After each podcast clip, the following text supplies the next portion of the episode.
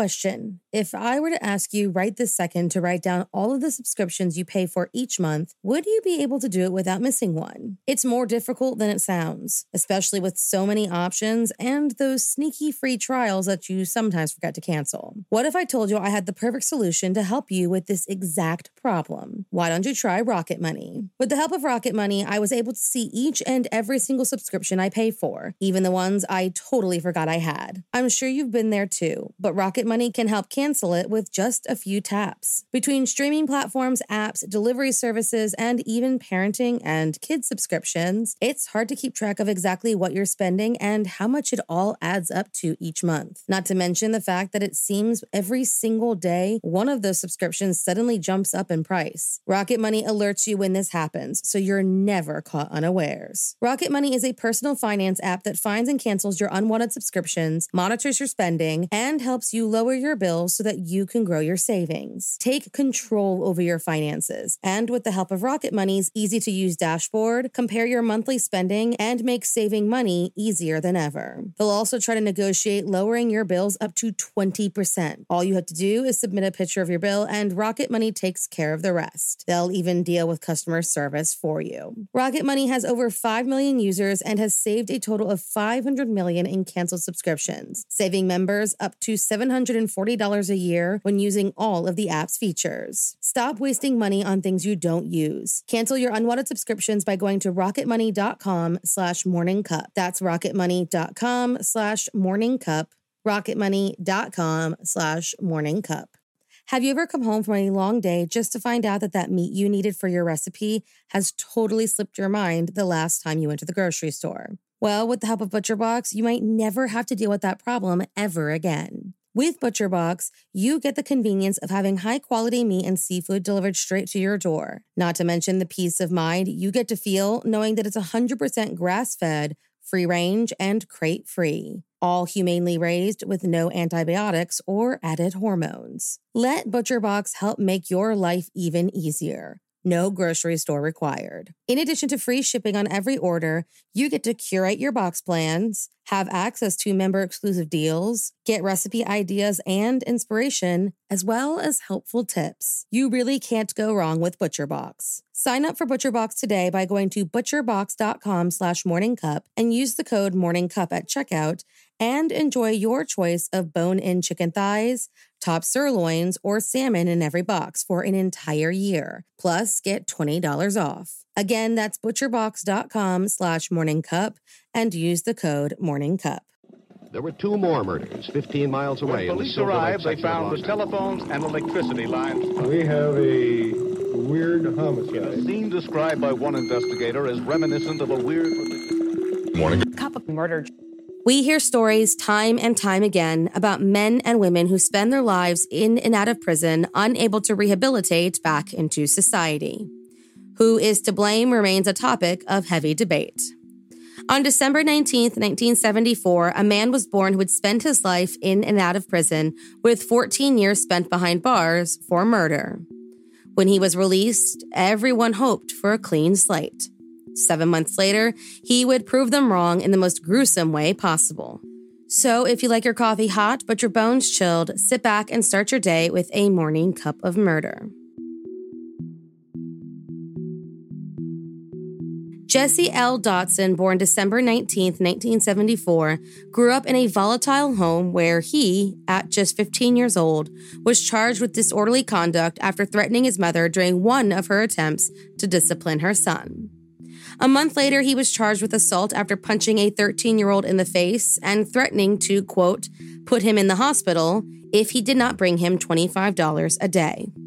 A year later, he came home threatening to fight his own brother, and after his mother locked him in his room so she could calm him down, Jessie punched the wall several times, broke down the door, and pressed his finger directly into his mother's face, threatening to kill her. He was arrested and charged with disorderly conduct. He was arrested again just six days before his 17th birthday for driving with not one, but two guns in his vehicle. And in 1992, he threw two beer bottles into a neighbor's apartment during a fight and earned himself another disorderly conduct charge. Things began escalating, and in January of 1994, when Jessie was just 19 years old, He sold a man soap shavings instead of drugs. The pair got into an altercation, and Jessie killed the man. Four months later, he was arrested for the murder of Holly Cox, and after pleading guilty to second degree murder, spent the next 14 years behind bars. Off the streets and out of trouble for the first time since he was just a kid. After serving time and getting his life back on track, Jessie Dotson was released on August 27, 2007, and by January 26, 2008, his parole expired and he was a free man. It was around this time that Jessie rekindled his relationship with his brother and on January 29th, went to play some cards with Cecil and some buddies at Cecil's apartment in Binghampton, Memphis, Tennessee. Jessie, who had only been a free man for a few days, finished the card game, put on Cecil's jacket, and began walking out of the house. Cecil, wanting his jacket back, tried to stop the brother whom he had just reconciled with. And Jessie answered by pulling out a semi automatic pistol and demanding Cecil try and take the coat from him. Cecil followed his brother out onto the street, but after losing sight of him, called the police to report that he had been robbed and threatened by his own brother. The incident, for whatever reason, did not result in any arrests or charges. A few months and another argument later, Cecil would wish he never let his brother back into his life. On March 1st, 2008, Jessie Dotson went to his brother's home to watch the University of Memphis game with his father, five nephews, Cecil's fiancee, Marissa Williams, and half brother, William Waddell. Unfortunately, Cecil's TV wasn't picking up the game so clearly, so Jessie Sr. and William left to go watch it elsewhere. On March 2nd, 2008, after another argument between the Dotson brothers, 35 year old Jessie Dotson pulled out his gun yet again and shot 30 year old Cecil Dotson to death. Desperate not to return to jail, Jessie realized he had to get rid of any and all potential witnesses. So he turned his weapon on the three adults in the home 27 year old Marissa Williams, 22 year old Shindri Robertson, and 33 year old Hollis Seals, before taking out a knife and stabbing his own nephews to death. After beating and stabbing all five of Cecil's children, four year old Cemario and two year old Cecil, too, succumbed to their injuries. Sure, everyone was eliminated, Jessie jumped onto one of the children's bikes and rode away. The next day, unable to get a hold of her children, Erica Smith started to worry that something was wrong. And when her ex didn't arrive at work that Monday, she knew she needed to call the police. Almost 40 hours after the attack, the bodies were found, and much to the shock of many, three of Cecil and Erica's five children were still alive.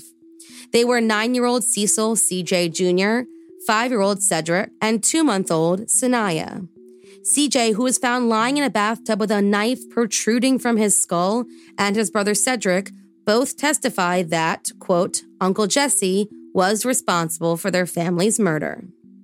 Jessie Dotson, who tried to stage the scene with drugs to make it look like a deal gone wrong, was no match for his surviving nephews. They were all rushed to the hospital and remarkably survived their injuries. Because police initially thought the murder was gang related, only to be corrected by the children on March 7th, Jessie and the rest of his surviving family were placed in protective custody. So when it came time to question him about his brother's murder, Jessie was already technically in police custody. He was arrested and faced with the first hand account of his crimes. Jessie admitted to murdering six people and told his mother the details. A crime he committed after just seven months of freedom and just 14 years after his first murder. Charged and brought to trial, the two young boys, CJ and Cedric, testified in front of a crowd and in front of the uncle who tried to kill them. CJ, who police credited as the person who solved the case, told the jury how he went to call the police and was attacked by his uncle. He fought for as long as he could and only stopped when his uncle stabbed him in the head with a kitchen knife, with paramedics testifying that they thought he was dead upon responding to the scene, only to realize he wasn't when his body gave a slight twitch. Jessie's lawyers attempted to prove that there was a lack of evidence to convict and claimed that, with the Dotsons' drug ties, it was impossible to say with 100% certainty that this wasn't a gang related crime. In fact, they claim that the only piece of DNA found at the scene belonged to a person of Asian descent. Jessie, his family, and all of the victims were black. When on the stand, Jessie recanted his earlier confession and claimed to be in one of the bedrooms when he heard the shooting. He hid under the bed for some time before fleeing past the bodies of his family members, believing all of them to be dead. He said he did not call the police because he feared he would be blamed because of his prior criminal record. The jury wasn't convinced, and Jessie showed little emotion as he was convicted of all six counts of murder on October 11th, 2010, and the very next day was given six death penalties for his crimes. Jessie, unsurprised by their verdict, simply nodded and was escorted from the courtroom. He received an additional 120 years that November for beating and stabbing the three children who survived. While behind bars and awaiting his execution date, Jessie Dotson met and got engaged to a woman who wishes to remain unnamed.